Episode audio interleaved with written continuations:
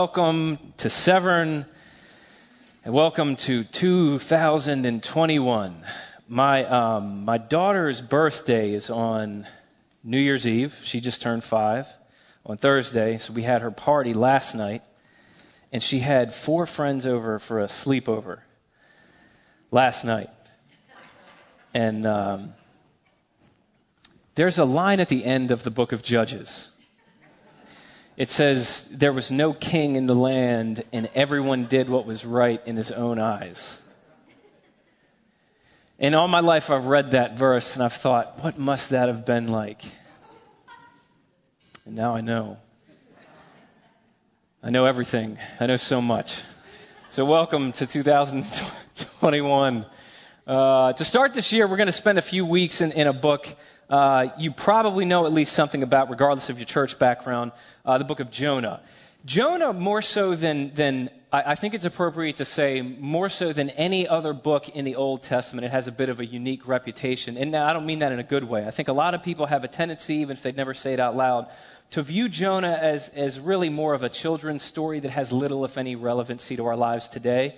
Uh, and just to give you an example, not long ago, I, somebody was, was um, talking to me and they were being very, you know, kind to me. And they said, you know, I, they appreciated my preaching, and you know, they tell you all the stuff that you want to hear as a pastor. And uh, and they were they were talking about what they like about my preaching, and they actually compared that, and they said, because you know, I'm not trying to go to church just to hear about Jonah. And that's basically what inspired this series. No, but um, that's the mindset that I think a lot of people have with Jonah. That it's just, you know, it's kind of incredulous. There's a a big fish, maybe that was a whale. Do you take that literally, and what does that mean today? I just want to make you two promises on the front end of this book. We're going to be in it for seven weeks, and I'll tell you two things. Number one, the book of Jonah uh, is going to deal week after week with topics that are as relevant as anything to your life that, that all of us are trying to think through right now. I'm talking about to give you to get, get as explicit as possible. Jonah is going to deal with things like uh, racial prejudice, uh, toxic nationalism, Pharisaical religiosity. It's going to talk about the importance of self awareness, of being able to know what's really going on inside of you and, and the danger and the destruction that's just around the corner for you if you don't get a good read on yourself. It's going to talk about how easy it is to put something in the place of God in your life, how dangerous that is. It's going to talk about the importance of understanding the love of God and how that is so key in the transformation that we're all looking for. Those are all things that, I, regardless of your belief system, we're all after those things because nobody wants to drive off of a cliff in life and wake up one day and realize you don't even recognize who you are and you've done things you swore you'd never do. So, first off, the book of Jonah is going to deal with, with, with topics that are extremely relevant, but also you are going to find this isn't even what I think, you're just going to find the person of Jonah far more relatable than maybe you ever thought possible. And I'll say that regardless of where you're coming from in your faith journey or whatever term you want to use there. Been in church for years, kind of new to this thing and giving it a shot because it's a new year. Wherever you're coming from. I, I say that because, uh, first off, if you're listening to this, maybe you have made overt attempts in your life to run from God. Uh, you know, no bones about it because you know you were burned by the church or God didn't answer a prayer or something happened. There's a great deal of pain in your life. You lost somebody that you loved. Maybe some of us if we got honest we're running from God right now to some degree. If that's you then of course the story of Jonah is for you because it literally begins with Jonah literally doing exactly that. His life takes a turn. God calls him to something he doesn't understand and he says hey I thought I was all in on this thing. Maybe I was wrong about this so obviously this story has a lot for you. But maybe, you know, I, I realize there's a lot of people listening to this who, you know, you're a very moral person. Uh, you, you, maybe you've been in the faith for years and, and you sort of know all the right answers about God. I'm just willing to bet, actually in just a few minutes here, that you're going to see a lot of yourself in Jonah as well, because maybe if you're honest, you would, you would admit that God is, is at bottom, God's really more of a concept to you than a person. And maybe uh, what happens to Jonah in this story has already happened to you. Maybe it's what God desires to do in you and is already beginning to happen in you right now. Because Jonah, you're going to find out, had known about God for years. I mean, Jonah was a guy that you would look at and say, okay, that's, you know, that's the picture of spiritual strength. That's what I want my kids to be like. That's what I want myself to be like. He knew all about God, but when it mattered in his life, his intellectual grasp of God didn't help him at all because he'd never experienced the reality of God in an existential way to the point that it actually changed him. And so what you're going to see is that his life actually, you know, blew apart. And that's where I think a lot of us live, even if we're not aware of it. Actually, I, I think it's appropriate to say that we kind of tend to vacillate between those two poles in life, where sometimes we overtly run from God and decide I'm going to do things my way. Or the other end of that is we're not necessarily running from him, we're just struggling to experience his reality in a way that actually changes us and actually heals us and actually develops and transforms us. And so, wherever you're coming from, uh, this book is going to have a lot for you. We're going to start today in chapter 1. I'll read verses uh, 1 through 10, and then, and then we'll, we'll get into it. Um, but here's what it says It says, The word of the Lord came to Jonah, son of Amittai. Get up. Go to the great city of Nineveh and preach against it, because their wickedness has confronted me. However, Jonah got up to flee to Tarshish from the Lord's presence. He went down to Joppa and found a ship going to Tarshish. He paid the fare and went down into it to go with them to Tarshish from the Lord's presence. Then the Lord hurled a violent wind on the sea, and such a violent storm arose on the sea that the ship threatened to break apart. The sailors were afraid, and each cried out to his God. They threw the ship's cargo into the sea to lighten the load. Meanwhile, Jonah had gone down to the lowest part of the vessel and had stretched out and fallen into a deep sleep. The captain approached him and said, What are you doing sound asleep? Get up, call to your God. Maybe this God will consider us and we won't perish. Come on, the sailors said to each other, let's cast lots, then we'll know who is to blame for this trouble we're in. So they cast lots, and the lot singled out Jonah. And they said to him, Tell us who's to blame for this trouble we're in. What's your business? And where are you from? What's your country? What people are you from? He answered them, I'm a Hebrew. I worship Yahweh the God of the heavens, who made the sea and the dry land. Then the men were even more afraid and said to him, What is this you've done? The men knew he was fleeing from the Lord's presence because he told them. This is God's word. Uh, I mentioned on the front end here that the, the book of Jonah uh, is relevant in the sense that it deals with, with topics that we're all, um, all dealing with. Uh, right here on the first 10 verses of Jonah, it deals with a, something that, that uh, you know, we, we all have to face eventually in our own lives, but it's something that our culture is getting increasingly less comfortable talking about. And it's this thing I'm sure you've heard something about that brings something to mind for you. It's this thing called sin. One of the things that's interesting about the book of Jonah is it never uses the word sin. Yet, despite the fact that it never actually uses that word, Jonah, as a story, will give you a far deeper, fuller, richer understanding of sin than probably what, what first comes to your mind. It, it actually gives a, fa- a, far more full orbed understanding of sin than the tradi- traditional view of sin. And if in hearing that, the first thing that comes to your mind is, you know, well, I guess I can sort of tune out today because I know all about sin, I just want to offer you this. So did Jonah. Uh, Jonah knew more about sin than you and I ever will in our lifetime. He was a prophet of God. But what his life is going to quickly show us is there's a world of difference between knowing about sin and really understanding sin and really understanding uh, your own heart and being able to identify sin lurking beneath the surface of your own heart like a ticking time bomb.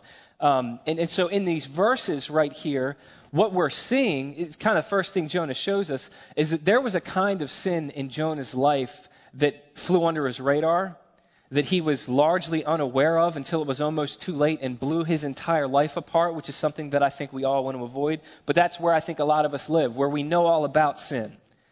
But there's, there's a world of difference between knowing about sin and really understanding it and being able to identify it lurking beneath the surface in our own hearts. And that is really the stated goal of this teaching.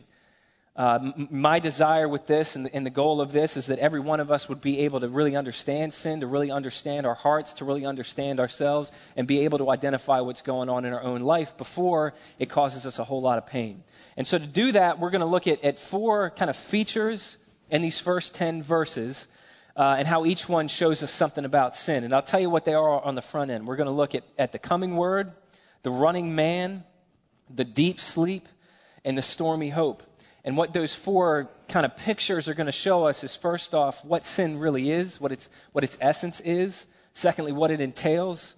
Thirdly, what it always eventually leads to. And, and fourthly, what our hope is in the face of all of that. And so, with that, I want to get to uh, the uh, the first theme today, uh, which is going to be our first idea. Number one is uh, it's the coming word.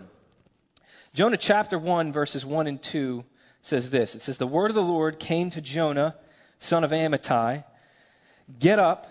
Go to the great city of Nineveh and preach against it because their wickedness has confronted me. And so the very, very first words in this book are the word of the Lord came. Now, whenever you see that phrase in the Bible, that's, a, that's actually a Hebrew phrase, and it describes the calling of a prophet. Prophets, as you're probably familiar, uh, they really had one purpose in life. They were to communicate God's will on God's behalf. Um, when the word of the Lord came, uh, and Jonah decided to run, it's important to understand, if, you, are really going to get anything about this book, it's important to understand that that is not just an isolated act of disobedience. It's actually a lot more serious than that. And, and the, probably the, the, the illustration that makes the most sense to me, a lot of you knew that I was a firefighter before I became a pastor. If, if I was still a firefighter and I got a call for a house fire with people trapped, and in response to that call, I said, I'm not really feeling that today. You know, hard pass on that one. You know, not exactly in the mood for. I got you know kind of processing a lot right now. Not, I'm just not going to do that. That isn't the kind of thing that's just going to show up on my yearly assessment when my lieutenant kind of looks over my performance review for the like that's not going to fall under the you know potential areas of growth kind of thing because what that is is a flagrant refusal to do the one thing that's really central to being a firefighter and so, with that idea in mind, for the word of the Lord to come to a prophet and that prophet to turn and run from it, that's no different. Like that is, it's, it's, it's Jonah explicitly saying, he's making a decision in his life to say, okay, from here on out, I'm no longer going to find my purpose in God's calling on my life and my identity from God. This is, this is Jonah saying right at, the, right at the gate here, he's saying, from here on out, I'm going to decide for myself who I am and how I'm going to live. That's what Jonah is doing by running away from the word of the Lord as a prophet of the Lord. When you understand what he's doing that way, you realize that this isn't just something that applies to prophets because this isn't just something that prophets do. Right, if, if you go back to the very beginning of Scripture in, in, uh, in Genesis, you'll see significantly enough that when God created everything, the way that God chose to create things was not by thinking them into existence or, or, or kind of like, you know, the opposite of Thanos, snapping things into existence. God chose to speak things into existence. In other words, you could say at the very beginning of, of creation, what happened was the word of the Lord came from the mouth of the Creator, and everything that exists exists because God called it into being. You and I exist because God called us into being. And that has all kinds of interesting implications. What that means, uh, first and foremost, is that nothing exists pointlessly. That there is nothing that God has called into being without assigning a purpose to that being. But, but what that also means, and this is really important for what we're talking about today, it means that you and I will not be able to discover the point of our lives we're not going to be able to discover our true selves. We're not going to find our identity unless or until we find it at the feet of God. That's what that means. And what you're seeing right at the, at, at, at the gate here in Jonah's life is Jonah's gone the other way. Jonah has decided to try to build an identity for himself apart from God. Uh, and, and, so what he's done here is it's much more than God said this and he didn't do it. It's much more than just a simple surface level, he broke the rules. Um, it's, it's about trying to forge an identity for yourself apart from God. And that, according to the story of Jonah, is the very essence of sin. Uh, before my fourth child was born, uh, my daughter, baby B, was born in, in September. Um, before she was born, I, I, started, I was getting into running.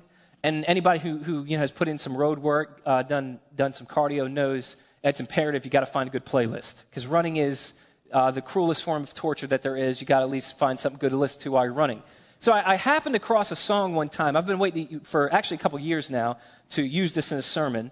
Um, and so here we are. But I found this song. It's not a Christian song. It's not written from a biblical worldview. And that, that's actually what, what, what caused it uh, just to pop up on my radar. It's called Netflix Trip. And it's actually a song written about the show The Office, which was just removed from Netflix, which I'm sure was devastating for some of us. But in the chorus of that song, it, he says two things. He, first, he says, Who are we to wonder where we're going, which is interesting. But right after that, he says what I wanted to focus on. He says, And who am I to tell me who I am? Uh, biblically speaking, and it, it, I hope you don't get offended at me for saying this because it's not my idea, it's God's. But biblically speaking, you are not qualified to tell you who you are, which is actually a blessing. Because the moment that we try to do that, what happens is we wind up being on trial every single day of our lives. It's like living on a, on a treadmill. Anybody who's done that for any length of time knows that is misery. That's torture because there's no end to it. It's just a constant, you know, we're not qualified to name ourselves. We're not qualified to run our own lives. We're not qualified to be our own creators. But you go back to the very beginning of Scripture and you see what Adam and Eve are doing. It's not just they really wanted fruit that day and God said that's off the menu. Right? The, the original sin when mankind broke from God is we decided we're going to determine who we are apart from you, God. And we're going to determine what happiness looks like, what flourishing looks like. We know better than you. We know that you're trying to hold out on us. So we're going to do this, and we're going to do this without you. It's the creature trying to be the creator. That's the essence of sin. It's about trying to determine who you are apart from the one who has named you. And maybe you're asking the, the, the, question, but that's, that's, that's the story of Jonah in a nutshell. And maybe you're asking the question, well, what's the problem with that? And basically, Jonah is a four chapter answer to that question. So that's where we're going to go next. All right? If, if, the, if the essence of sin is trying to build an identity for yourself apart from God, next what I want to really look at is, is, is what does this actually entail and involve and kind of consist of? So with that, we're going to get to our second idea today. Number two, it's the running man. And you see this image in, in, in verse 3. It says, However, Jonah got up to flee to Tarshish from the Lord's presence, and he went down to Joppa, and he found a ship going to Tarshish. He paid the fare, he went down into it to go with them to Tarshish from the Lord's presence. Now, before we continue with this story, there's, there's one thing that, that is, is worth highlighting, uh, and that's paying real careful attention to who the bad guy in this story is. And this is where the, the real irony of Jonah comes into play. Because the bad guy in this story you know, the, the sinner, the fool, the idiot, is not the rebellious, wicked city of Nineveh who's getting ready to get destroyed. And it's not the ignorant polytheistic sailors on the boat. And it's not a big fish, and it's not even a worm that destroys a plant in chapter 4. It's Jonah, the prophet of God, the most religious person in the entire story. And if, if, if, that's meant to show us anything, if the first thing that we're taught here is that sin is not just breaking the rules, it's an attempt to build your identity apart from God, then the second thing this story hits us with immediately is that it's entirely possible for you and I to do that underneath all kinds of religiosity and morality. Right? If you're a person who hates the idea of just, you know, fake religious, pharisaical morality, I will tell you, you and God at least have that much in common because Jonah is about how sort of offensive that idea is to God. Um, and it's shown us that you can know all the right answers, like Jonah. You can be incredibly moral, like Jonah. You can even be seen as a religious leader in a spiritual community, like Jonah. And under all the while, underneath all that, you can be building an identity that, that is eventually going to blow up in your face. So, so the question is, what does that actually entail? And really, what we're asking is, what does it mean to run from God? Um, you notice in, in my version, twice in chapter 3, or uh, in verse 3, rather, on the front of, of, verse 3 and at the end of verse 3, it uses this phrase. It says that Jonah is fleeing from the Lord's presence. Um, strictly speaking, that's not the most helpful translation because, strictly speaking, it's impossible to flee the presence of an omnipresent being you'll find that uh, you don't have the cardio to get that mission accomplished. And actually, Jonah knew that. It's really clear. The way he describes God to the sailors, he says, Hey, I know what this is about. I serve a God who made the heavens and the earth and the sea and the dry land. So Jonah knew that he's not going to get away from God like God can't see him anymore. That's why in the Hebrew, um, if you look at this phrase, the Lord's presence, it, what it's actually saying is that Jonah was fleeing from the face of the Lord. Now, that is relational language. And so what this means is that Jonah, what he's doing here is he's not running from, from the, um, he's not spatially running from God. He's relationally running from God. That's what this is about. And so he's, he's not only running away from the center of God's will, what he's actually doing is he's running God out of the center of his life. And so, to recap, Jonah has done something here that if, if, if, if you know anything about yourself, and I know anything about myself, uh, what we got to realize is Jonah's done something here that every single human being has been doing since Genesis chapter 3, which he's looking for. He's, he's, he's decided to build his own identity for himself apart from God. Here's the problem with that, among other things. Here's the problem with that. If you don't find your identity in God, you are going to look for it in something other than God. And I've heard it said, and I, this, this spoke to me. I didn't come up with this, but this spoke to me, so I just want to share it with you. Some of the most profound kind of self knowledge that you can have is the knowledge of your own particular strategies for running from God. Meaning, some of the most profound kind of self knowledge that you can have of yourself is the, the things that you look to outside of God to give you your identity. I, I, don't, I don't think it's an overstatement to say you can't begin to spiritually grow I don't think you can begin to emotionally grow. I don't think there's, there's really a whole lot of growth in your life that can take place at all until you begin to understand yourself on that level. Because whatever that thing is, that's the real center of your life. Whatever you're looking for to give you your identity, that's the real center of your life. And the tricky thing about this is it can be a good thing. It's just a good thing that you turn into a God thing. So, for instance, you can look to, there's nothing wrong with being dedicated and devoted to your career. Scripture has a lot to say about, you know, getting great at what you're called to do. You know, do all things heartily as unto the Lord, not unto men. But it, there's a difference between investing in your career and getting great at your career and looking for your identity in your career. That's a disaster waiting to happen. You can do that with your career. You can do that with, with the love of your own children, with the approval of your parents. You can do that with, you know, a romantic partner's attention and affection. It's anything, anything that you look to and tell yourself, when I have that, then I'll have worth. Then my life will have meaning. Then I'll be valuable as, a, then I'll, then I'll know who I am. Whatever that thing is, that's what you're looking to for your identity. And really, that's the center of your life. And actually, whatever that thing is, in a very real sense, it's your master. And you'll find that if anything other than God occupies that space in your life, it's not going to be a kind master to you. Uh, but what's so striking about this, this, this picture here in verse 3 of the running man, is that um, what Jonah's showing us is that you can be doing that. You can be living this kind of life. You can be looking for an identity outside of God. You can be doing that underneath all of your morality, all of your church going, all of your Bible reading, all of your prayer, all of your do gooding. Underneath all of that, you can build an identity that is a ticking time bomb because it's not resting on God. All right, so, so if the first thing that we see here, if the coming word is, is showing us that, that, that sin's essence is trying to build an identity for yourself apart from God, uh, and, and second, the running man shows us that, that you can be doing this underneath all of your morality, and what you're really doing is looking for something or someone else to be and do what only God can be and do for you, then, then the question that this raises uh, and I'm actually most excited to talk about this part because, uh, in some ways, I think it might be the most important thing that, that we talk about. The, the question this raises is all right, what does all of this lead to?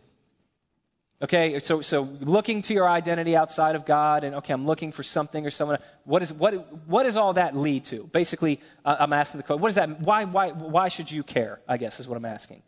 And the answer to that question is found in, found in the third theme I want to look at today in Jonah's story. It's number three. This third image is the deep sleep.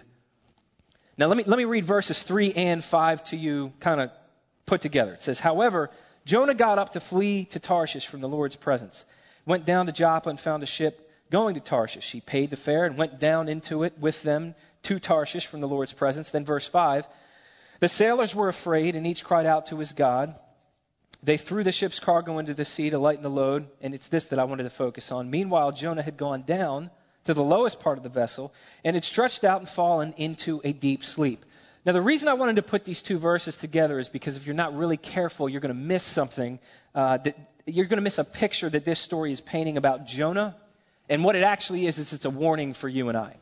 Uh, it says in verse three that Jonah, very first thing he did is he got up to flee. I'm going to return to that in just a second. But after, right after, it says he got up to flee three times. It says Jonah went down to Joppa to find a ship. Then he goes down to Tarshish.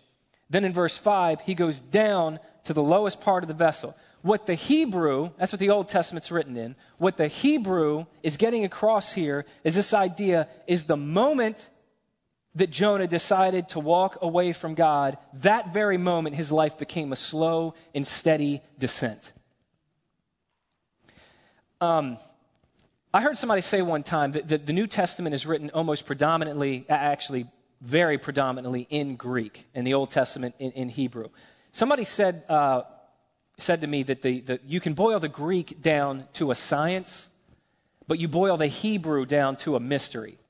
And, and the reason for that is because the Hebrew language is it's, it's kind of difficult for a, a more Western, more um, linear, pragmatic mind to grasp because the Hebrew language is extremely poetic. It's very uh, image laden. Um, I, I, say that to say uh, there's a word used in verse 3 where it says that Jonah got up. The Hebrew word used there is the word kum. And I, I was uh, I looked it up this week. It's actually a word that has more than a dozen different possible definitions. And I don't know if this is all, you know, just nerd nonsense to you, but this is the kind of stuff that fascinates me. So I looked up the different definitions that this word can have and the different ways that it was used in Scripture. And uh, this was really profound to me that this word describing Jonah getting up to flee from God's presence, the Hebrew word kum, this can literally mean to become powerful. It can mean to be valid, to be proven, or even to be fulfilled. And I thought how significant it is that that's, what's, that's what is used to describe Jonah the moment he decided to run out on God. And, and I don't think it's pressing this narrative too much to say that what the Hebrew is getting across here, this is, this is so important, I think, for, for myself to understand. Maybe you can agree with this. What this is getting across here is that it really shouldn't surprise you if it feels good for you, at least initially, to decide to be your own God. Let me let that kind of marinate for a second here. This is why it is so devastatingly stupid to follow your heart. This Hebrew word is saying it really shouldn't surprise you if, when you do decide to be your own God, to live your own life, to throw off the quote unquote yoke of God, you know, and his ideas and his authority. It shouldn't surprise you if on the front end of that it does feel empowering. And it does feel, yeah, this is a valid way of life, and I'm proving that this is right, and maybe even seems fulfilling. I remember I had a conversation with somebody years ago that really stuck with me. Uh, we, we, were kind of meeting in a one-on-one setting, and, and, and, they had decided to do something that, that is, it's, it's, there's no gray area. It's just crystal clear. God says, don't do that. And they knew where I stood with that. And, you know, I, of course, I love them regardless of, of, of, all that kind of stuff. But we were kind of talking through that decision and, and, you know, just how they arrived at that conclusion. And they said to me, they said, yeah, so what I, what I did is I stopped listening to other people and I stopped reading the Bible. I think that's two red flags there, but okay. So I stopped listening to everybody else and I stopped reading the Bible. And they said, and I just started praying. And I, you know, I, I just said, all right, God, if you, you know, reveal it to me that this isn't the right thing to do, then I won't do it. But then they told me, the, the way that they were, they were communicating this, they were basically saying, hey, this feels right what I'm deciding to do. This feels good what I'm deciding to do. And, and what, what this word is getting across is, of course it does. People wouldn't sin if it didn't feel good. At least initially. I'm sure the fruit tasted good in the Garden of Eden. I, think at least there's a, there's a part of every sin I've ever decided to commit that for at least a moment had some kind of surface level satisfaction. But what this is getting across is that even if you don't realize it, what happens the moment that you and I decide to do that is we begin a slow and steady descent. And at the bottom of that is, is waiting for us what was waiting for Jonah. It's this Jonah falls into a deep sleep. Now, I know I'm getting technical uh, today. There's a lot of Hebrew here. But again, this Hebrew word that describes this deep sleep, it's kind of hard to translate. But interestingly enough, to me at least, it's, it's a word that comes from the same exact word used to describe what God did to Adam when he put him asleep to take a rib from him. I said, wow, when I thought that too. So at least one person in the congregation thinks this is neat as I do. Praise God. You know, like minded kind of thing. So, so what we're talking about here, this is not the image of, you know, Jonah has been running for so long he's tired. This is something far deeper than that. What, what this is talking about is anesthesia. Jonah's out. Jonah's under. Now, that to me was really significant because it got me thinking about, about um, anesthesia. And anesthesia, uh, anesthesia is obviously a great thing to have in the event that you need surgery. Right? Anybody who's had, I had to get, you know, my wisdom teeth and I had to get my tonsils out, and praise God that He saw fit to make me born in a time when, when anesthesia was a thing. But really, outside the scope of, of, of surgery, anesthesia is a very bad thing. Um, I mean, anesthesia is not natural at all because what it actually does is it dulls a very necessary part of you. The part of you that recognizes when you are in danger and something destructive is happening to your person. so that you can respond to that and get away from that. So, so outside the very narrow scope of you getting surgery, anesthesia is a very deadly thing. And that's exactly what's happened to Jonah here. What's happened is a, is, a, is a very necessary, very human part of Jonah has been turned off to the point that he's numb and he is inappropriately unaware of what's happening around him and what's happening to him and how much danger he's actually in. He's unaware of what's going on in his own life. And, and just these few verses here, what, what's happened evidently is he has now gone and done something that he swore he'd never do. I mean, a week ago, this guy looked like a leader in the religious community. Now he's on the run. He's, compl- he's flagrantly throwing off what God has called him to do with his life. So he's done something that he swore he'd never do, and he's become something that he swore he'd never be. Like, I don't know, a prodigal prophet.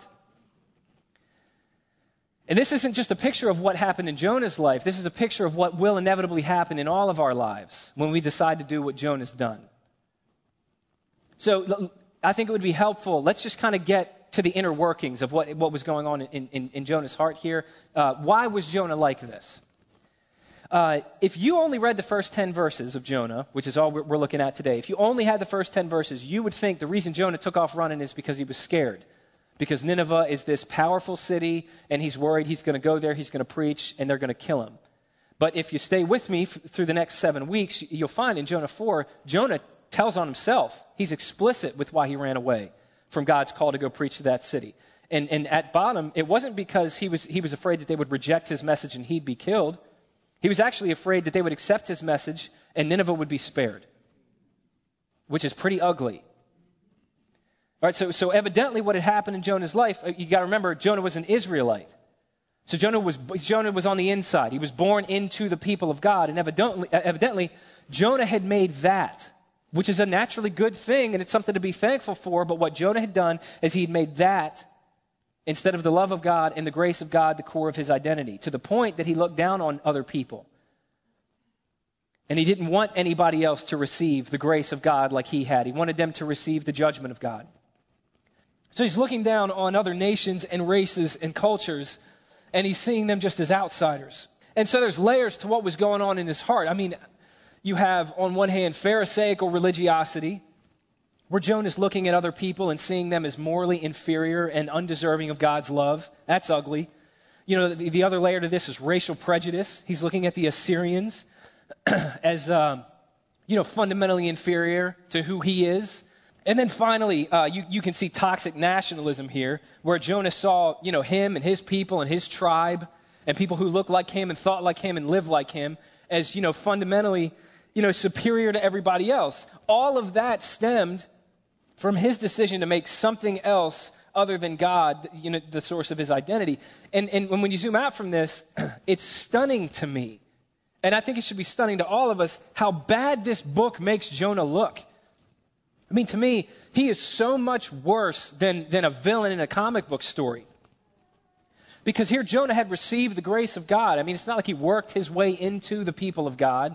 It's not like he studied really hard to be a prophet of God. Everything about Jonah's life was a gift freely given by grace to him. And here he is going to the greatest lengths possible to deny other people the grace that he'd been shown. And it's caused him to descend deeper and deeper into this deep sleep, uh, an absolute shell of the man of God he once thought he was. All because he decided to find his identity in something other than God. And so here's the, the question, and this is where this really gets sobering.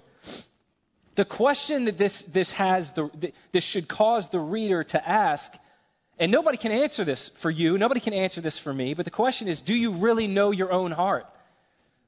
because so many people, so many people do religious things and they live these, you know, moral lives and they say, well, I'm a good person and they think, you know, I'm right with God because look at all the good that I've done and maybe that'll tip the scale and, and, and, and think that they're living for Jesus. But the truth is, is the, this, is, this is one of the major themes of Jonah. The truth is there is a competitor in every one of our lives for the centrality of our hearts.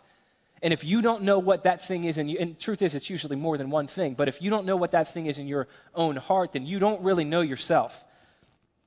You don't. You have a surface level understanding of yourself because you have a surface level understanding of sin. And what just these first few verses in Jonah are meant to show us is that it's entirely possible to live an incredibly sinful life while keeping all the rules. That's what Saul the Pharisee was doing before he met Jesus on the road to Damascus, and that's who Jonah was prior to this moment in his life. I mean, all his life, he'd been an ideal citizen. He'd been a he'd been the kind of guy, man, if my kids could just, you know, grow up and walk the straight and narrow just like that. But a lot of people, a lot of people live the life that, I mean, maybe you heard some stories about it in, in, in 2020, but there were a lot of people that were leaders in the church.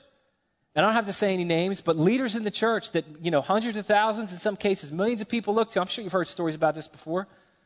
And they look like these paragons of morality and they got everything right and look at their heart and all this kind of stuff. And then you find out they were embezzling money or they had this affair and it blew up their family and it blew up their life and the people around them don't understand it and sometimes they themselves don't understand it. But what happened is underneath all of that morality underneath all of that surface level do-goodism they were building their identity on something other than god. And when something threatens that when something challenges that when something gets between us and whatever that thing is it will lead us to do things we never thought we would do and become a person we never thought we'd be.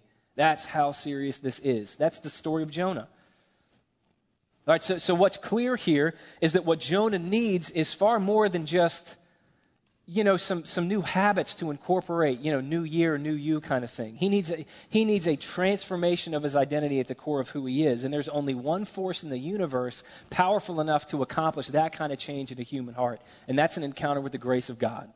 Period. There's nothing that will change a human heart more holistically than an encounter with the grace of God. What Jonah needs is what everybody needs. Every single one of us needs. He needs to get to the point where he is building his life on the love of God and the grace of God. And how God gets Jonah to that point is really what the whole story of Jonah, the whole book of Jonah is all about. But we can see the beginning uh, of how God starts to do that in Jonah's life. And actually, I think it's how he starts to do it in all of our lives. What God does uh, for, for all of us is the same thing he does for Jonah in this story. He sends a storm.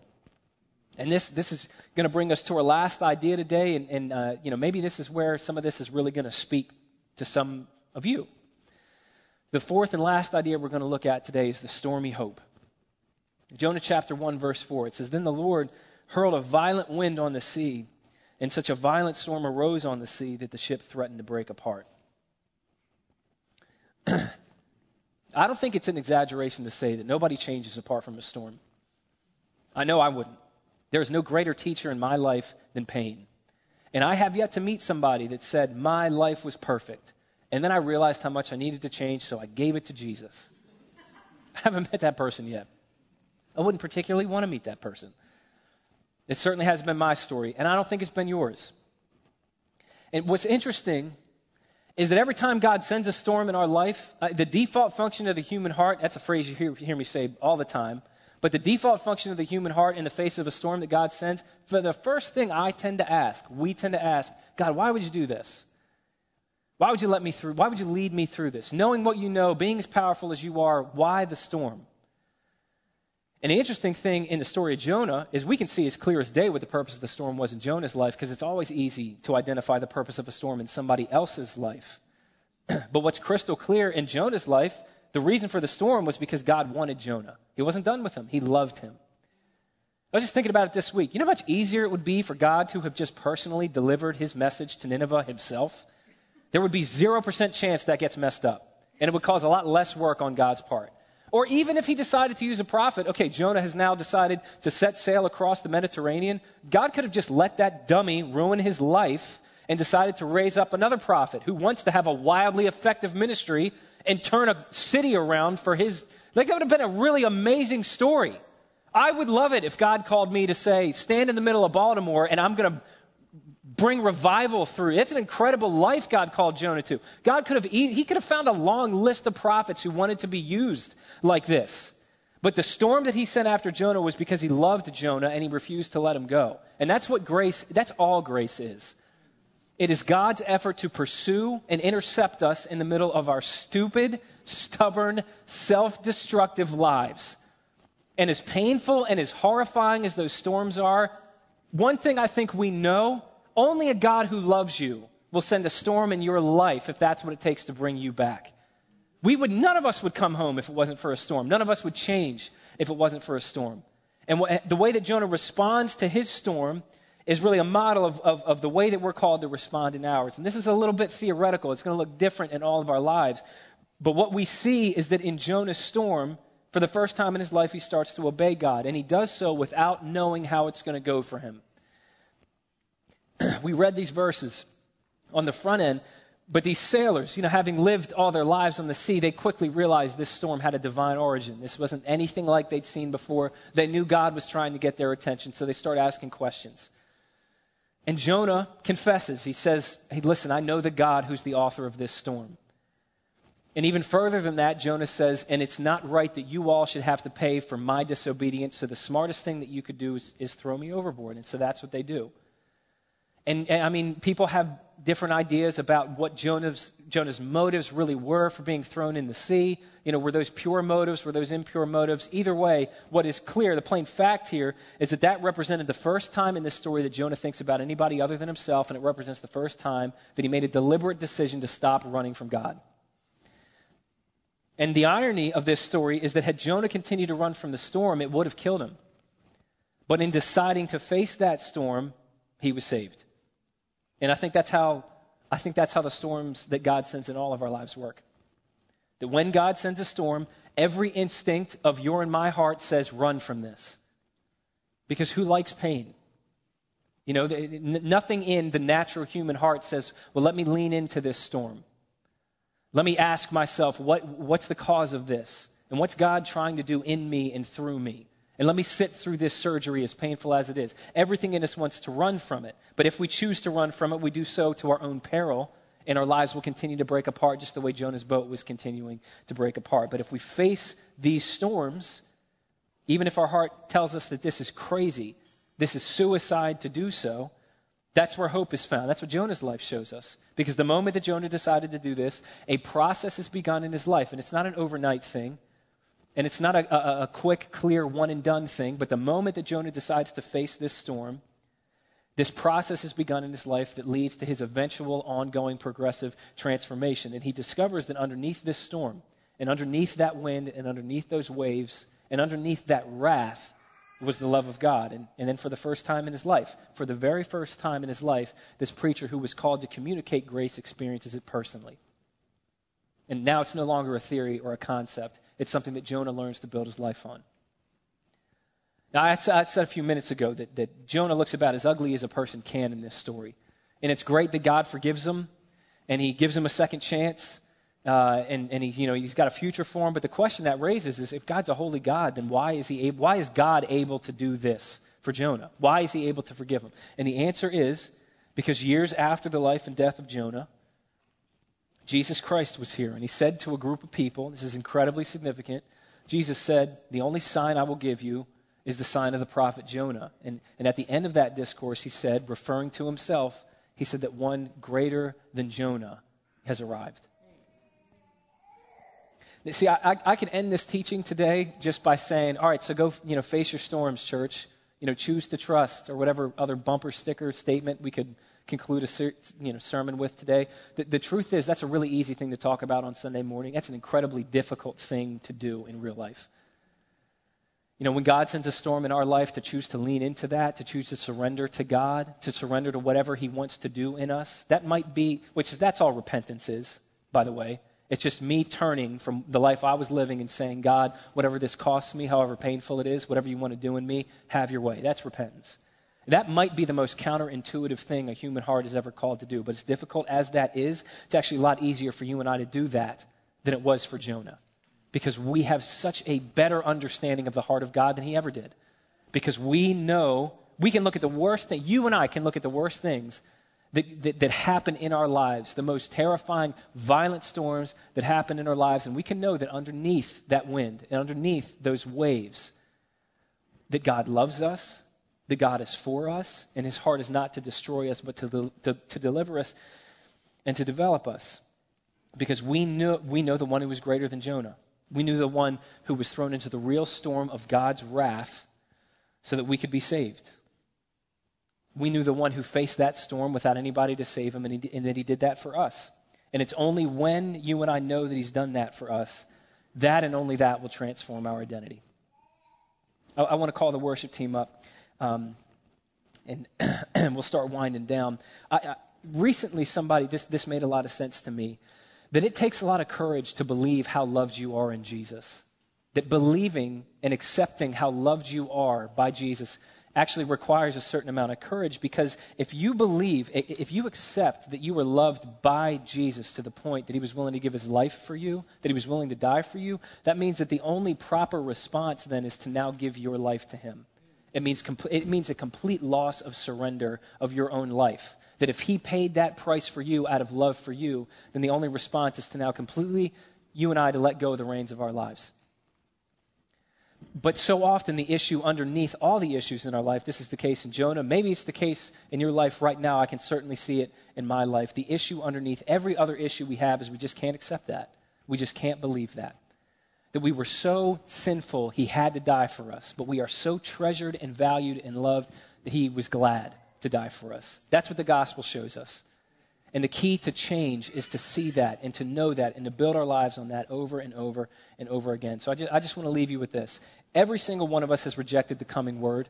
Every single one of us has. And we've tried to build an identity for ourselves apart from God. And in doing that, every single one of us has become the running man where we've looked to someone or something else to be and do for us what only God can be and do for us. And in deciding to live that way, every single one of us knows what the deep sleep is. Every single one of us knows what it is to be this kind of numb, anesthetized version of, of who we once thought we were. Maybe you've done things you swore you'd never do. Maybe you've become a person you didn't think you were capable of being. You barely recognize yourself. The, the, the great part of the story of Jonah is that all of that takes place at the beginning. It's not the end. And so that means it doesn't have to be the end for us.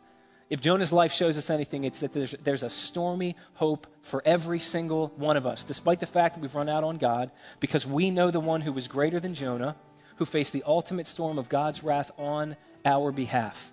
And by knowing him, and by knowing Him more, and by handing over more and more of our lives to Him, we can face all of the infinitely smaller storms that God sends in our lives and might be choosing to lead some of us through right now. And we can face those storms knowing that we will not drown in those waves because we know one who drowned for us. And He did so willingly. Knowing Him and building your life on what He's done for you and I, that's the key to change over and over and over again. That's how Jesus transforms a life. And there's nothing better than that. It's my hope for me this year. It's my hope for all of us this year. That's what we're going to talk about over the next seven weeks. So I hope to see you here. That's it.